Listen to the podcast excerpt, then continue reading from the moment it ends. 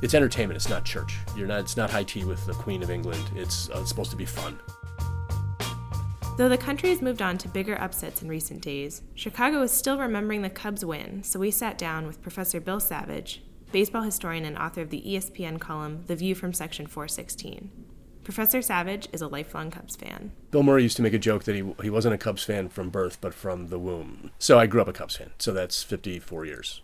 Uh, I was seven or eight years old, and it was a school trip. I went down on a yellow school bus, sat down the third base line up underneath the, the overhang, and I didn't quite understand what was going on. Someone got a hit in the top of the first, and I cheered, and I was informed in no uncertain terms that the St. Louis Cardinals were the bad guys, and I was cheering for the wrong team, and I would not do that again. And I have not done that since. So we asked what it was like for him to watch the Cubs win the World Series it's weirdly schizophrenic because I'm a scholar of baseball history and literature. I sort of have to have a cold point of view on things. It's changed my baseball class. I can no longer get to make a routine joke about, you know, the Cubs always will lose. And looking at it from an historical perspective, obviously it's a big deal. So there's that sort of distance and cold point of view. On a personal level, though, I was completely unable to sleep or eat or think for the whole of the World Series. And it came down to that, you know, extra innings in the seventh game. I still haven't processed it because the, the stakes were so high. Montgomery was throwing what baseball scholars call a golden pitch. That's a there's only, it's only happened seven other times in baseball history where when that pitch is thrown, depending on its outcome, one team or the other could win the World Series. So if you've got two outs, you're up a run, there's a man on base. If the guy at the plate hits a home run, the Indians win. And if you get him out, the Cubs win. So that's only happened seven times before in history. So the my sense, in the sense of that all Cubs fans had of the stakes being really high, is historically accurate. Right? This any of those pitches could have gone the other way. So I'm still kind of in a daze about it. I'm just I'm still sort of pro- I still have dreams where they lose. These days, it seems like the whole country are Cubs fans. But Savage says it hasn't always been like that. For three years, I went to a lot of ball games where there were empty seats, and I could put my feet up in my bag on the seat next to me, and you know, get to know your beer vendor personally because he's just sitting next to you because he has nothing to do, and that can be painful. The tickets are not cheap, but it paid off. But the Cubs aren't the only game in town. The one team everybody roots for is the Bears.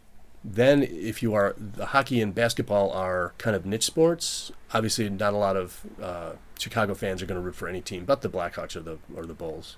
Cubs versus White Sox is a split. And I'd say the, the city as a whole is probably 60% Cubs, 40% White Sox.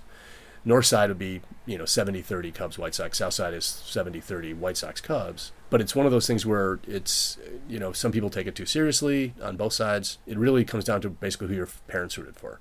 Like you get brought up to be one or the other. Um, it's also been interesting watching the reaction of Sox fans. And there's like three kinds of Sox fans there's reasonable human beings who don't care one way or the other about other teams. They just root for their team. And there's people who uh, will root for any Chicago team when the Chicago team gets there. And then there's the Sox fans who are haters. Um, and watching those people squirm is quite enjoyable. this year, the Cubs not only ended a 108 year drought, they also broke the curse of the Billy Goat. But Professor Savage says he doesn't put much stock in curse stories. Okay, the reason I don't like curses is, or curse narratives about the Cubs, because it is evidence of human stupidity. Period. I mean, human beings, we want stories with heroes and a clear beginning and a clear end instead of complicated, messy, multiple stories. The best essay about this is by Stephen Jay Gould, the great paleontologist and essayist who also was a big baseball fan. And he talks about how people like uh, the, the Cardiff Giant hoax took place very near Cooperstown, New York, where the Hall of Fame is. And so the myth that Abner Doubleday invented baseball one day in 1839 which was promulgated by Albert Spalding and a bunch of other sporting goods and, and baseball magnates who had this American exceptionalism idea. Like baseball had to be a unique game invented in America. It could not have evolved from cricket and rounders and stool and, and several other bat and ball games that we have evidence of going back to the middle freaking ages. In Jane Austen, in one of her novels, I forget which one, there's a scene where the, the, they play baseball, right?